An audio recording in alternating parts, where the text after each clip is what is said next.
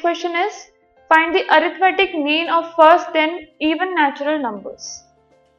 First of all, हम ये देखेंगे कि फ़र्स्ट 10 इवन नेचुरल नंबर्स कौन से हैं?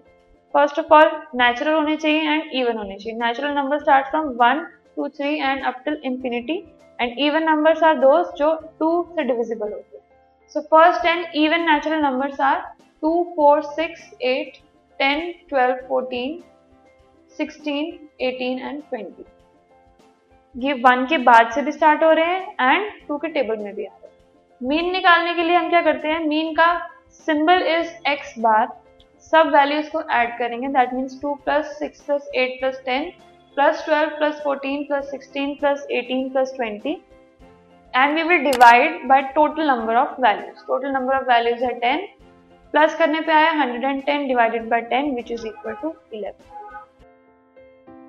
this podcast is brought you by hub hopper and शिक्षा अभियान अगर आपको ये पॉडकास्ट पसंद आया तो प्लीज़ लाइक शेयर और सब्सक्राइब करें और वीडियो क्लासेस के लिए शिक्षा अभियान के यूट्यूब चैनल पर जाएँ।